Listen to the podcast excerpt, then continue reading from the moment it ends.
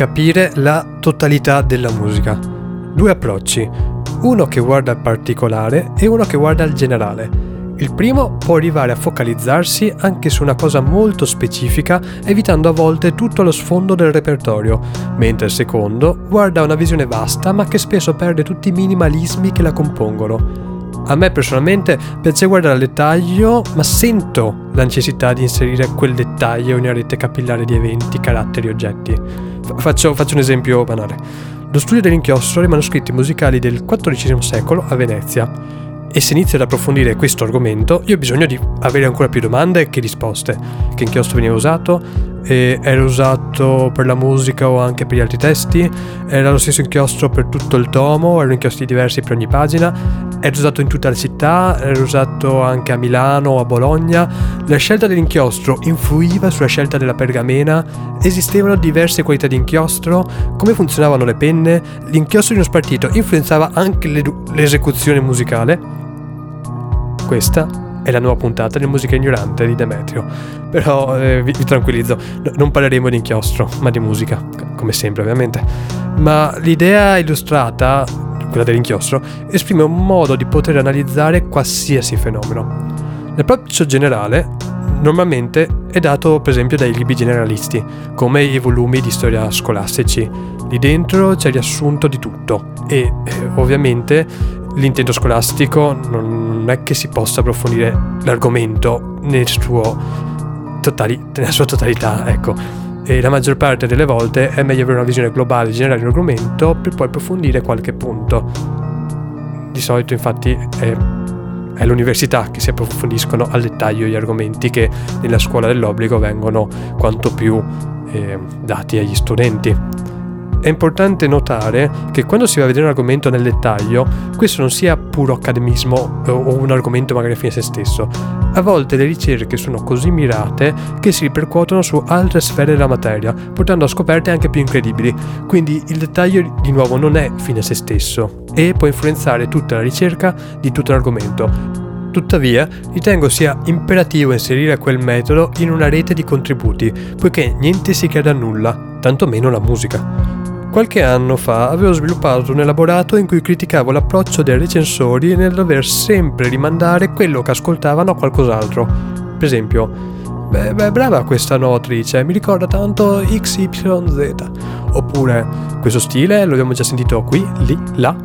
E anche, questa band è l'esatta copia del famoso cantante del passato. Ecco, criticavo questo approccio per due motivi. Il primo, è che si snatura la natura dell'artista o del gruppo recensito. Praticamente lo si inserisce nel generale senza valutarne la preziosità del dettaglio. Il secondo motivo è che lo si inseriva in una rete di caratteri che magari non erano nemmeno i suoi.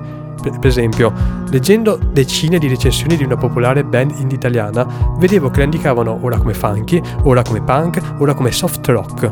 Ogni recensore era un'opinione diversa. E questo non mi aiuta né a capire il dettaglio della band né inserirla davvero in un approccio più generale. Perché se quella band non è rock è inutile che me la descrivi come rock perché non posso farla rientrare negli studi dedicati nei grandi studi generali dedicati alla musica rock.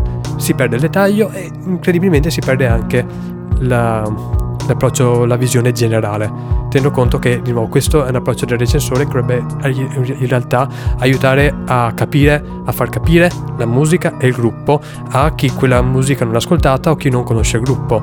Invece tante volte sembrano più una specie di critica non costruttiva fatta al gruppo stesso, come quasi a dirgli eh, non copiare, eh, non sei abbastanza nuovo oppure sei troppo nuovo, ma questo non aiuta.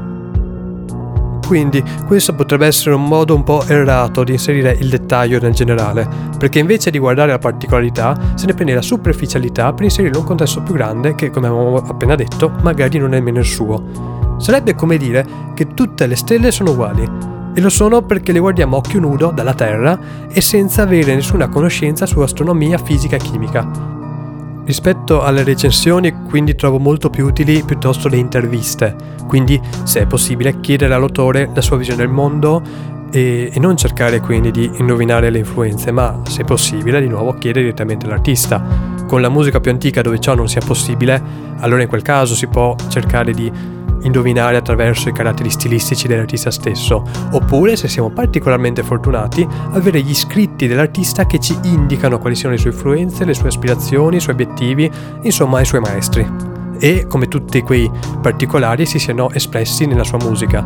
Quindi questo è il generale che si entra nel singolo per dare un particolare. È inutile quindi guardare agli elementi generalizzati della sua musica che non sono autentici di per sé, è il suo stile che li rende autentici e nuovi, è il dettaglio che fa la differenza. E quel dettaglio una volta che verrà portato ai suoi studenti, a chi verrà dopo lui, a chi lo userà come un'influenza, diventerà la generalità. E tutti quelli che useranno quel dettaglio per fare propria la musica e quindi dando a loro volta una cosa di nuovo creeranno un nuovo dettaglio che creano una nuova generalità non si può fare l'opposto, non si può partire dalla generalità per arrivare alla generalità di un artista perché così non capiamo l'artista. Possiamo partire dai dettagli dell'artista per capire la sua generalità, ma soprattutto focalizzandoci sul dettaglio per capire perché sia così importante, nel nostro caso, per la storia della musica. Non secondari, inoltre, ci sono poi tutti quei dettagli di cui il musicista non è necessariamente consapevole, ma che in realtà lo inquadrano nel mondo in cui vive, nel tempo in cui vive per esempio l'appoggio tecnologico. Il fatto che un musicista usi un particolare strumento, analogico o digitale, ripeto, questo vale per tutta la musica, per tutta la storia della musica. Il fatto che usi un particolare strumento lo inquadra in un altro campo generale che ne determinerà l'apporto. Quindi, il campo generale è uno strumento. Per esempio, la drum machine. La drum machine è uguale per tutti, è industriale, è generale. Come verrà usata in modo individuale e personale da ogni singolo artista, quello è il dettaglio che ne determina l'apporto. È una banalità, ma che in realtà fa tutta la differenza nel mondo. Avere uno strumento, per esempio, come il fortepiano, in cui il compositore a cavallo del 1700 e 1800 poteva prendere appunti per le suonate, ebbene, il fortepiano ha un'estensione di volumi che prima non era possibile col clavicembalo. Quindi una tastiera e un'altra tastiera che segue. Il periodo storico l'evoluzione tecnologica. Ciò non è importante per la storia dei strumenti a tastiera, quindi di nuovo il generale, ma anche per l'orchestrazione tutta, quindi un altro generale, oltre che per la singola biografia dell'autore preso in considerazione, quindi il dettaglio. Sono dei mondi che collidono quello tecnologico, e in questo caso quello della storia della musica, dell'evoluzione, della ricerca stori- della, storica, della storia della musica, con la ricerca personale del compositore, quello che il compositore dà al mondo e come quel compositore nel suo dettaglio ha influenzato tutti quelli dopo di lui. Altro esempio, la musica elettronica poteva nascere già negli anni 50, ma ha davvero scoperto il suo seguito quando questa tecnologia divenne alla portata di tutti e poi è venduta nei negozi come qualsiasi altra merce. Qui si intrecciano evoluzioni tecnologiche, evoluzioni economiche, evoluzioni sociali, ma alla fine noi possiamo andare nel particolare a domandarci l'importanza della nascita dell'MP3 per la diffusione dei brani della musica indie in Italia nei primi anni 2000. E il particolare che è dato da evoluzioni diverse di mondi diversi generali, ma noi grazie a quel particolare possiamo anche cercare di capire come ci sia stata una ripercussione in altri mondi, come questo ha influenzato tutta la musica che c'è stata dopo, la società che c'è stata dopo, i gusti musicali delle persone che ci sono stati dopo, diventando poi il generale, diventando la regola. Concludendo, capire la totalità della musica è impossibile. È impossibile perché dovresti capire ogni singolo dettaglio. E è impossibile perché capire ogni singolo dettaglio non vuol dire capire solo la musica, non stiamo parlando solo di teoria musicale, di spartito o di strumenti musicali, stiamo parlando anche di gusti, di società, nonché di musiche diverse. Noi parliamo di tutta la musica, quindi dalla musica antica a quella moderna e quando dico la musica moderna e contemporanea intendo tutti i generi intorno al mondo capite bene che è impossibile.